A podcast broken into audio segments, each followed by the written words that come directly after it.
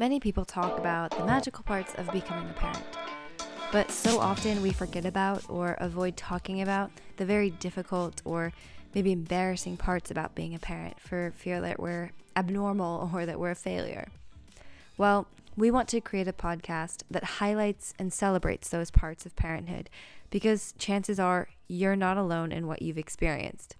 We want to talk about those challenges, funny and sad, good and not so great, and offer not necessarily a solution, but some guidance and hopefully comfort. Our main mission at The Natural Nipple is to empower new mothers and support them in their breastfeeding mission. And just because we said it's to empower mothers, don't tune out just yet, dads. You're a major part of this mission. Moms need you there to support them because it's not as easy as one might think. We want to help improve and optimize worldwide wellness by promoting awareness and helping to educate others on the importance of breastfeeding for global and economic health. Yes, it's not just a parent issue. This can have an impact on everyone. We want to discuss the social issues around breastfeeding, as well as provide you with the latest findings and research on the impacts of breastfeeding and parenting. We hope you'll follow us and tune in to The Natural Nipple Podcast. You can follow us on Spotify and iTunes by searching The Natural Nipple, and be ready for some great episodes. And if you'd like to find out more about us and our mission, you can visit us at thenaturalnipple.com, where you can participate in our survey or donate.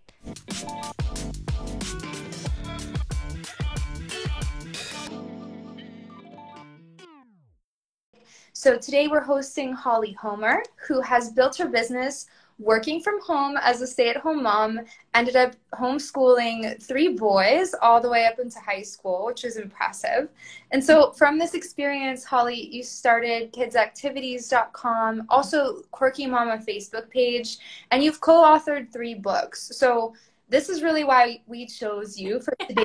Ask a specialist on keeping kids busy while working from home. So with that, I'd love for you to introduce yourself. Well, thank you so much. I'm super excited to be here. Yes, my name is Holly, and I have 3, well, teenage boys, although my oldest just turned 20. So I'm moving into that next stage of life. But I have 3 boys, and none of them sat still very well. A whole bunch of potluck of sensory issues and behavioral, and then I don't sit still very easily either. So I totally understood what was going on in those early years, that I realized that kids' activities and things that you do with your kids aren't just memories, which are amazing to have. It's kind of a survival technique because if you can't wear them out, if you can't keep them going to a certain extent, they are never going to bed. Ever. And I need my sleep, they need their sleep. And so it's crazy, but it really turned into a survival strategy. And nothing, I'm not the Martha Stewart of any of this. I'm the grab a paper plate or whatever's in the kitchen junk drawer, because it doesn't matter what it looks like. We just need them busy and exhausted. Absolutely. And so, I think it's incredible what you've done. I was actually homeschooled myself up until 8th grade, so I know what it's like for my poor mother.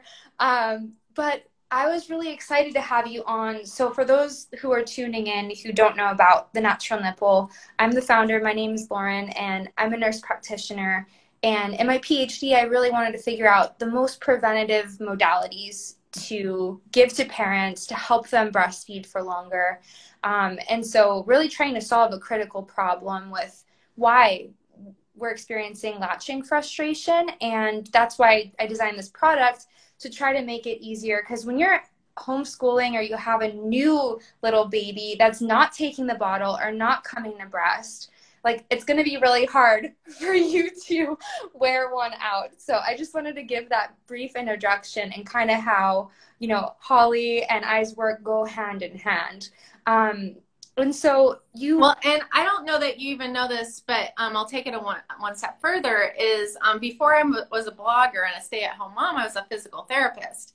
And so what is so crazy is, I do believe you learn, everything you learn is for a reason. And you think, well, your physical therapist, you're not using any of that now. But it's so untrue, because everything works together. Your body, the way that, you know, your family functions as a unit, or you're able to care for that baby while you're doing something else. And it's like, it's so important that you have some amount of strategy. It doesn't even have to be a good strategy. It just has to be a strategy in place to start to take on the day, because it can, those days are super long, especially when everything goes wrong. Absolutely. And so when you, like, what was your aha moment? Like, what were you picking up and using to entertain your boys where you're like, I need to share this and make kidsactivities.com? Well, you know, early on, it was absolutely not pretty. But it was I really, and I'm a little bit older mom. I'm in my 50s now. And so, like, I kind of feel like that was almost an advantage back then, because I was a little bit older. And so I had been in almost a different generation from the younger moms, where, like, my mom literally threw us in the backyard, locked the door, and we came back at night. Well, you know, like, that would be child abuse today. So I had roamed the neighborhood with the, you know, and engaged in a lot of traditional play with the neighborhood kids for years and years growing up. And so, and when I saw that wasn't really happening at all in our neighborhoods, in fact, I lived in a neighborhood that didn't have sidewalks. The houses were far apart. You didn't even know the neighbors. And so one of the first things I realized was the park was my friend. I would, like, load up the kids and we'd go to the park early in the morning, because I live in Dallas, Texas. So, like, it gets hot super fast here. But if you can go out early, you can. And I would just throw them outside and they would just play and play and play.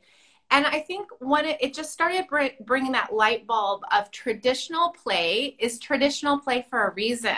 Like, it has. So, you know, generations and generations of kids have gone through these, like, these what sanity saving techniques, and come up with not only knowing more about the world around them, but, you know, knowing how to interact with other kids, knowing how to interact with adults, and just exploring the world. And so that's one of the things is that we really concentrate on with Kids Activities Blog, is just really reminding parents, sometimes for the first time, hey, like, these are things and at first it was so funny. I was like, no one's going to read this. Like, everybody knows this. Like, or like, yeah, like, oh, I did that was a kid, but that didn't everyone. And then I realized, no, number one, not everybody, like, grew up like I did, and, or homeschooled and that kind of stuff. And then the other side of that is we need reminders. We're busy people. And so that's what I love about what you've done, is because even though, like, you may step back and be like, oh, this is intuitive, like, people don't, mm-hmm.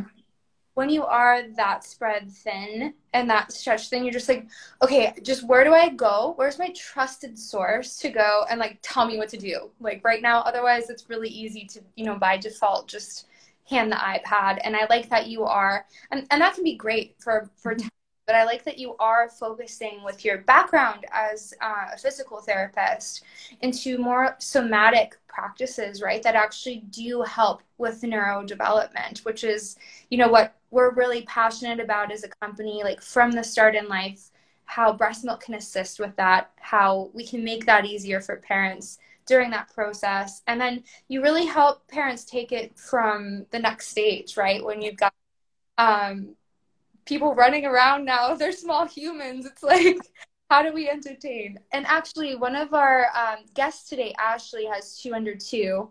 And so she is very excited. She's very excited to go and start homeschooling. And so can you provide sort of, maybe if you could distill top 3 tips for how to start homeschooling, maybe it's, you know, 2 little boys in that same, like, 24. Well, first of all, one of the good things about, and most of us, and this changed a little bit over the last year and a half, because a lot of people were thrown into homeschooling with older kids. But let's specifically address kind of the younger, like, kind of the traditional pre-pandemic situation where you have little kids, you might have more than 1 or 2 or 3, and they're kind of running around, and, like, one of the reasons that, like, it's not necessarily easy to pack up the kids and drop one off at preschool or drop one off at kindergarten. I know that, like, you know, you're like, oh, just drop them off. Well, yeah, that's a production if you have multiple kids. So sometimes the easiest thing is to keep them home for a year or two and realize that most of the curriculum, and I've been a teacher in the past, not necessarily at the lower grades, but in the upper grades, but one of the most effective techniques for learning is through play. And so those younger ages, like preschool and kindergarten, and even into first and second grade, especially if you're integrating also a reading, you know, literacy and stuff like that into it, is so much of what they would be learning in school. And you're going to get them together. Like, I know one of the big concerns is, you know, socialization, but if you're connected with some other people in your community, they're also homeschooling. I am telling you, the homeschool kids are the most socialized kids in the world, because they're generally like learning at the zoo, learning at the park, learning. I mean, like you're running all over, but you're running all over as a family unit. And yeah. The other thing I love about the homeschool community that a lot of people don't really think about is that your child is not just surrounded by kids their own age. They're surrounded by older siblings of not only your family, but other families too, and younger siblings and parents. And so I just love the way that that community kind of pulls together in a way that your child is a lot more comfortable with interactions with not only their own age, because they're going to get that too. You're going to find those people for them, but also older and younger kids as well. And that can develop a really a cool sense of community within your child, that they're confident in that way. But to get started, I would just, like, if you're thinking, hey, I would start with preschool, because, like, so much of the preschool curriculum, and you can go formal and get a preschool curriculum online or join a preschool group. Even Kids Activities blog, we have a preschool at home little program that's just a few dollars a month that just has kind of activity lists and what they're learning and all those activities and stuff, because it's as simple as that. It's just being strategic that your child's play is making sure that it's giving them a wide variety of experiences. And then it's so fun, like, when they're, you know, we all know this innately, that, like, hey, if you're, like, singing the alphabet, they're going to learn the alphabet. Oh, hey, by the way, I mean, like, we overcomplicate our lives. We so overcomplicate our lives. And this is way easier than you think, if you're plugged into the, you know, and being thoughtful. And I would, like, people are like, oh, I'm so afraid my kid's not going to learn everything they need. If you're the type of parent that's already thinking, oh, I'm so afraid that my kid isn't going to learn anything, I promise you, they'll be fine. You're like, it's on your radar. You're watching for things. And then just be strategic and make sure that you're doing something. And for me, I'm, like, so unstructured and so terrible at a schedule and all that kind of stuff. So I was afraid, like, we would do, like, 3 days of school, and then they would never go to school again, which is what, no, I was like, no, this is kind of important. This is my kid's education. And so I started off really kind of loosey-goosey. And then as the kids went into more, like, first grade, second grade, there's what they would call, like, a university model school. So in our area, so they went to school 2 days a week, and then they were homeschooled the other days. And so I like that too, is finding non-traditional ways to solve your issues. Like, yeah. I like the fact that they were sitting in a classroom 2 days a week, like a traditional student, but that they didn't have to sit still 5 days a week, like, 'cause they're little boys, and that would have been really, really hard. I love that. So far what I've just, like, teach back, essentially what you're saying is, you know, play is really the best teacher. And it sounds like, and understandably, I think a lot of parents' concern is, like, how can I deliver this information? I don't even remember this, but principally, like, even us as adults, we learn through more sort of somatic experiences with our environment, and that's how it's ingrained. And so if you're, you know, less concerned about the structure and this is how I'm going to teach it, and this is, like, when we're going to sit down and deliver this information, you can, as you said, you know, sing the alphabet in the car. Yeah. And it could be on the way to the beach, and, like, actually start seeing moment to moment, there's these different opportunities that arise in like getting out in nature or doing some sort of group activity where they're actually absorbing far more than if you try to like formally sit them down and be like, okay, here's the building blocks. And right now it's kind of like that When by Daniel Pink, right? Like you gotta read exactly, is it when they're too tired, or is this like peak curiosity for them to actually absorb information, and is the timing for you good too? So I love that you mentioned, you know, your own sort of unstructured style, because you still got it done, and it doesn't have to be what everybody else's day looks like. I know we started our days like 10 a.m. and that was great.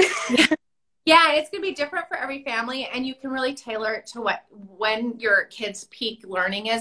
And the other thing most people don't really think about is, and I went to a traditional school for most of my schooling, so like I love school, so I'm not dumping on school at any for anybody. Like some people really thrive in that environment, but like some people don't, because the you think about one of the reasons why they go to school for, you know, 8:30 to 3 or whatever is because there's a lot of people at different levels in that classroom that the teacher needs to spend time with. That same lesson at home. And by the way, I really believe in independent study. Like that's, if my kids didn't know how to once they read, they were pretty much independent. I was just there to help. So I was not standing over them the whole time. And by the way, it wasn't 8:30 to 3. Generally, they could get what they would traditionally get in a classroom in, you know, an hour and a half, 2 hours during that day. And in your early grades, it was a lot less than that, because we were running around to the museums, to the zoo, to the whatever I wanted to do. And we would just like tailor whatever they were learning to whatever environment we were on. And they were hands-on. And that's the other thing, is you learn things so much faster and live them. If you're hands-on, if you're feeding the giraffe, you're going to understand why giraffes' necks are really long, because they need those leaves up in the trees.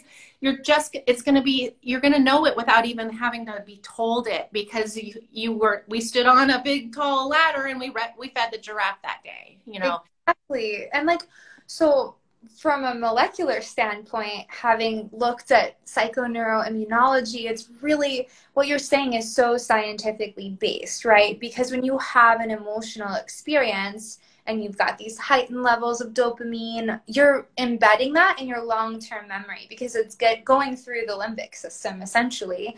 And so I love what you said, and I love to say it back. It's like, pretty much go easy on yourself, because the same lesson that takes, you know, maybe 8 hours to relay to a group of 30 students takes a fraction of the time when you are doing these one-on-one environmental based learnings. And so you can sort of rest assured that the opportunities will come up. Well, and the other thing is you really open, and I always laugh because I never had the kid that always said why, because I have 3 boys, and they're, you know, I have to like shake them to get information out of them. but like in the car, when everyone's strapped in and they're talking to each other back there, you're overhearing this and you're like, okay, next time, like I want to make sure that they understand that fully. And I mean, you're just a lot more aware. And I think a lot of parents were blessed this last year, understanding like a little bit deeper of what their kids are learning. And like what is it that they're learning right now? How is that laid out in lesson form? And it kind of demystified it, which I kind of love, because this is not rocket science. You are not teaching neuroscience. You are teaching play and simple concepts that you know. And by the way, when you go through that again, you learn, I mean, I probably learn more every day than my kids did, but it's just a really fun way to kind of relive your own childhood through these playful learning activities. I love that. And so you're seeing the opportunity as well for yourself.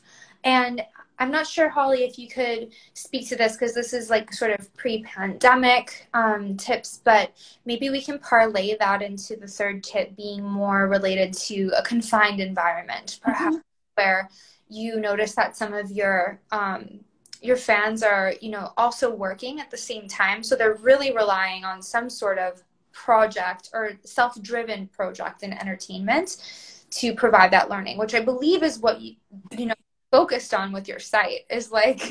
Yeah. And I think this is the other kind of side of everything. Like I wouldn't have been able to homeschool and work from home at the same time if I wasn't encouraging independence in the children from a very, very young age.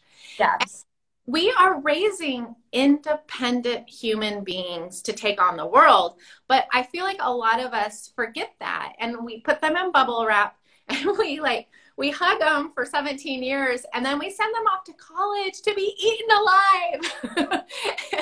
Don't do that. We need to provide those times that they're in charge of their own life. They're in charge of the consequences that's going to happen all along the way. And of course, what you're going to do with a smaller child as far as independence is very different with the older children. But what the bottom line is that if I sit and entertain my child the entire day, that does nothing for them. Like, I mean, it'll be a fun day and maybe we have a day a year that we do that. But yeah, that can help them grow as a human being that can occupy themselves, that can be independent, that can go do what's next or sequence something or be creative. And so one of the things that I love about traditional play is it kind of is innately that way, is you start with an idea of, okay, we are going to, you know, we're going to go build a mud pie in the backyard. But that was the original idea. And then 2 hours later, they've created like a pulley system over the swing set, and they're pulling concrete, you know, the pea gravel up and over on these levers and throwing them down the slide because it makes a really crazy rain sound. But yeah, if we hadn't started with that like idea, that kind of play prompt, that kind of released them into their own creativity. And if I hadn't stepped back, if I had been like, okay, now we're going to get dirt and water, and here's your pans, and this, you know, and if I had put my mud pie, you know, idea on top of their play, I would have squashed their creativity. Yeah. And one of the things I learned through my kids having sensory issues, sensory processing issues, which they kind of overstimulation. So like something that you and I wouldn't even think about, a breeze coming through the backyard, like could set them into being overstimulated, just like we might be in a crowd. And so one of the things that I learned through that is that one of the treatments for sensory processing disorder is what they call hard work. And in kids, that's more like lifting something heavy or weight bearing exercises and stuff like that. And what my occupational therapist told me one day is he goes, they will gravitate to what they need. So my kids, like, can you imagine these buckets that they were carrying up the slide ladder were probably 5-10 pounds, and they were figuring out how to do it, like get it up there. Like if I had gone out and told them, I want you to pick up 10-pound bags of something and carry it up these stairs and dump it down the slide, they would have looked at me crazy. But they arrived at that because it was what they needed. But yeah, I didn't know what they needed at that time. Oh, that is so wonderfully said. Because essentially the fourth tip that you've mentioned is you want to inspire independence, right? Yes. Your kids naturally, like they know what they need for development. It's and so often we put the role on ourselves, or our parents do, to sort of be the entertainer. Oh, I have to come up with this full, you know, didactic syllabus of what needs to go down. But if you create room for that organic creativity, that's really where they can thrive. And just speaking from my own experience as a very independent learner, you know, we didn't have TV, we didn't have video games. So if you actually are firm as a parent, which is not easy to do, if your kids are very used to, you know, like you being an entertainer, you giving them a solution every time, it's not going to be easy to say, no, actually, like, go create, go play, go find something to be constructive. And that was always a challenge because I was just never bored as a kid, in all honesty, because I would make like digital video games on cardboard. I would draw out these different, what happens here if Simba goes this way. So, I mean, you find stuff in your environment, and it really does stimulate a creativity that otherwise, you know, you can't prescribe that for them. You can't. And I like, they need to be bored. I'm so glad you said that. Like, you say I was never bored as a child, but part of that was because you were given the freedom to go solve the boredom. Yeah. And a lot of times, and like that, I am absolutely for screens in a lot of situations when it's like, okay, it's either that or I feel like I need to take you out and beat you, you know, like, like if I had screens when I could have gone out to eat, you know, like that kind of thing. But it can rob them of that, like that thinking, what can I do next? What, like, I'm so bored. I'm just like, if you're always allowing them to solve boredom with flat screens, they are lacking the experience that of boredom and the gift of boredom, because that gift of boredom is going to give them the creativity and the sensory input and the, you know, and the boredom, the solving of that problem to a level that the screen just is so passive about that. So my kids are big into video games. I get it. Like they do all that, but there is a time that like, we need to turn that off. And so like, I don't care what you do, but you're basically being locked out of the house for the next hour. Like just to echo back your tip 5 is don't rely on rescuing boredom. Like you said, not anti-screen. There's a time and there's a place. I was just on a trip with my friend who has 2 under 2, and thank you God for iPad at one point in the car trip. Or whoever developed the iPad, Steve Jobs. But honestly, it was really, you know, it was so interesting to watch the world through their eyes, because in lieu of having some sort of form of entertainment or even a toy, like they were just picking up little rocks on the beach, you know, and experiencing with the tactile sensation of like the water coming up and like just going a little bit further and a little bit further. Like, and I remember myself as a kid being in a car ride. There's nothing, right? You're just like 45-minute car ride. So visually, I would just play with trying to like run my field of vision in and out of the light post fast enough, right?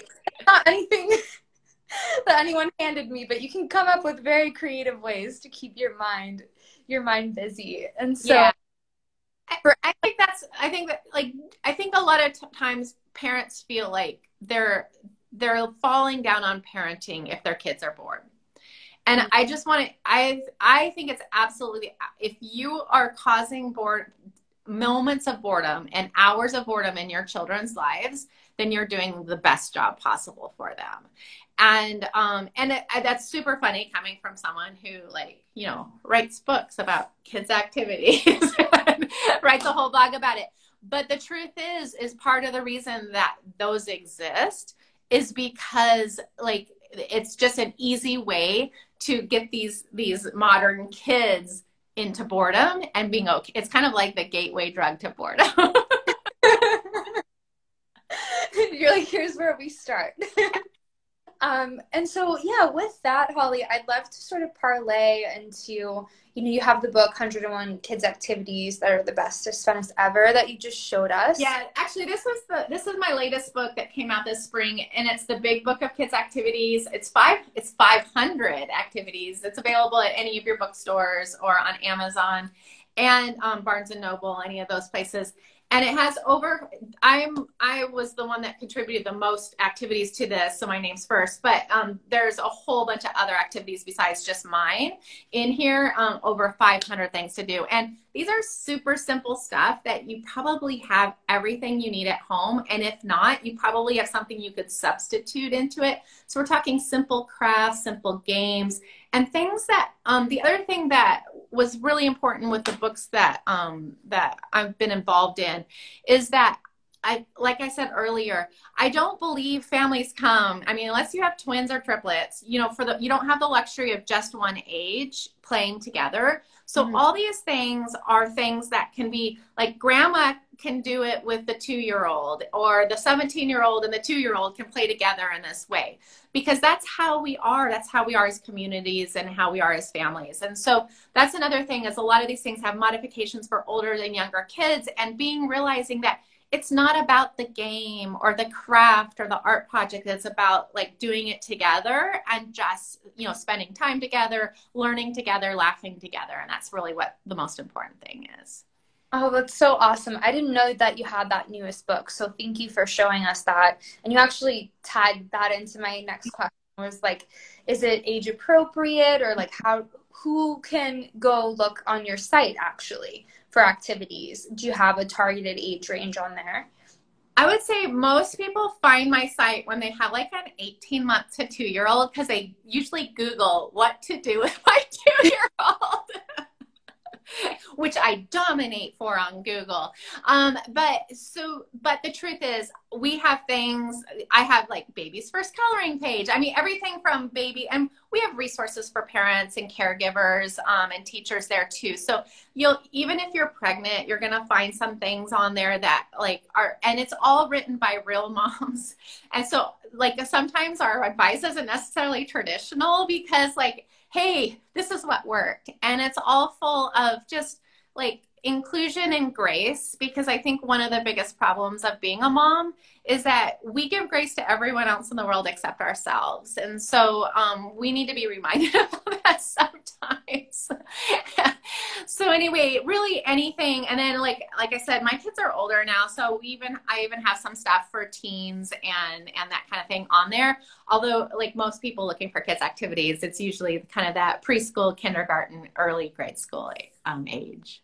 And what's your favorite activity, let's say for 18-month-olds? So that's like where essentially like our bottle subscription ends, and then, you know, you're transitioning into running around and getting into everything. What's your favorite activity? Yeah, so in fact, one of my favorite indoor activities can be for 18-month-old and up, and that is to just, especially if you're kind of stuck inside, like it might be too hot outside, or it might be too cold, or it might be raining, is to set up just a really simple obstacle course. Like things that like maybe the couch cushions are bumps they have to crawl over, and maybe like a table they have to go under, and you can do it as simple as just showing them the path, or you could do little Post-it notes that tell them to go up, you know, arrows up or arrows down. So think about they're following directions, they're learning sequencing, step 1, step 2, step 3. They're getting involved with their bodies, like moving under and over, creating, and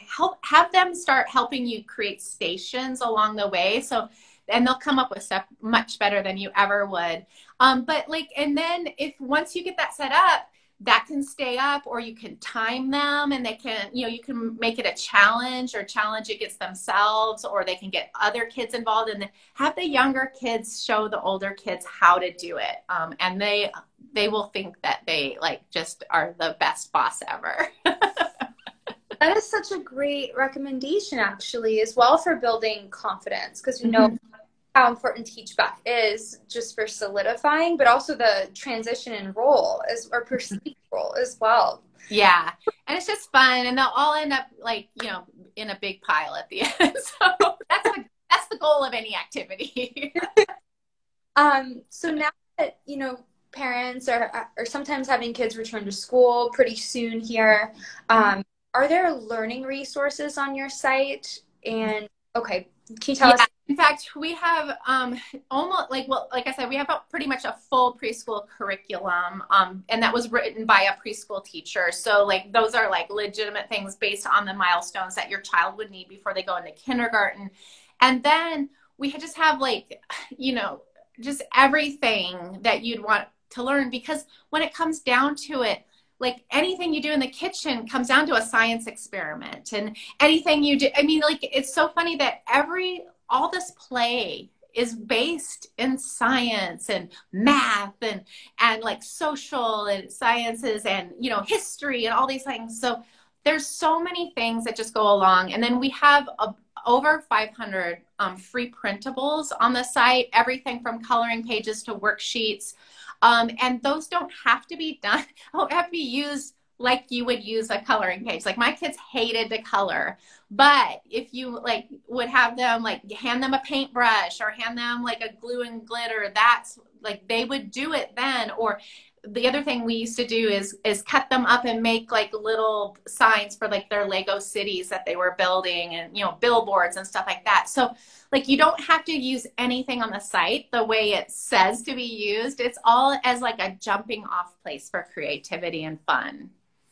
I love that. You also answered my next question, is like, any of these resources free? And I think it's so wonderful that you've, you know, created this not only as a book, like you said, where parents can purchase in any bookstore, but also on your site that there's resources that are really easy to access as well. And that's what's so funny. I have literally over 13,000 blog posts on the site. So like, if you just want free stuff, like I can do that all day and night for you. And there's a search bar on the side of the blog that if you think, hey, like, we're studying pandas this week, like, just search it on the site. I'll have, you know, how to make a panda paper plate craft, how to make something out of cupcake liners, how to, you know, here's a panda coloring page. And so like, use it as like whatever your kids are interested in, just run with it. And there's tons of resources on the site that will help you do that. Oh, I love that. Well, thank you so much for your time today, Holly. Like, I know I got a lot out of your principles, essentially, for not only keeping kids entertained, because we learned it's actually the opposite. Keep your kids bored. Your kids bored. And how to keep yourself sane in the process. Exactly. And I just couldn't agree more as well with what you're saying, with going back to play is the best teacher. I remember when I was looking for an advisor, I always looked at how satisfied people seemed with their life and with their work. Like, do I want to do that? Do I want to go into this field? And the happiest, most fulfilled scientist was the one that was studying play. Mm-hmm. And like, we're just going back to these principles that are so innate. We do it because we're programmed to do it, and that's the best thing for our development. But now, as we have more tools like functional MRI, we can actually see what's happening in the brain and the areas that are lighting up. And so there's research to back what you're saying. Yes. It's so true. And I think the other thing is we as adults, sometimes that's one of the first things we eliminate from our life when we get busy. And so if you can sit down and play with your kids, even if it's just for a few minutes at the beginning of whatever they're doing, you know, it's going to bring some joy and light and perspective to your life that you probably need right then. Yes, exactly. And I just want to say thank you so much. Before we jump off, is there anything that you wanted to add in that we didn't touch on today? And if not, how can our audience find you? So I think we covered a lot, and I really appreciate this opportunity today. So you can find me at kidsactivities.com, or we're here on Instagram as Kids Activities Blog. And then there's everything on Kids Activities Blog. If you're on Facebook, then follow Quirky Mama, and Mama is M-O-M-M-A. We have a really large community where we share not just what we write on Kids Activities Blog, but a whole bunch, basically the best that we can find from all over the world gets appears on that. And then I actually have 4 activity books out, and this is the latest one, the Big Book of Kids Activities, and it has over 500 activities, which, like, if you think about it, that's like 2 years of play, and you won't even repeat something. Yeah. That's perfect. That's a bargain. I think it's under $20. For 2 years of play. If you really think of it like that, you're so right. Well, thank you so much, Holly. And for everybody that tuned in, I know some questions were, is this going to be recorded? And yes, what we'll do is we'll post this Instagram live, but not only that, we will extract the audio.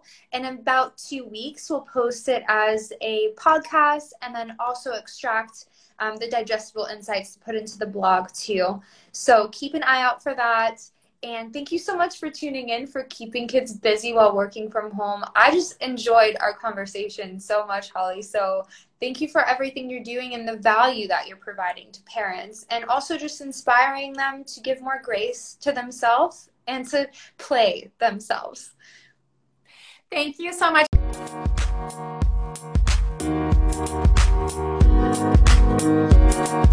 much.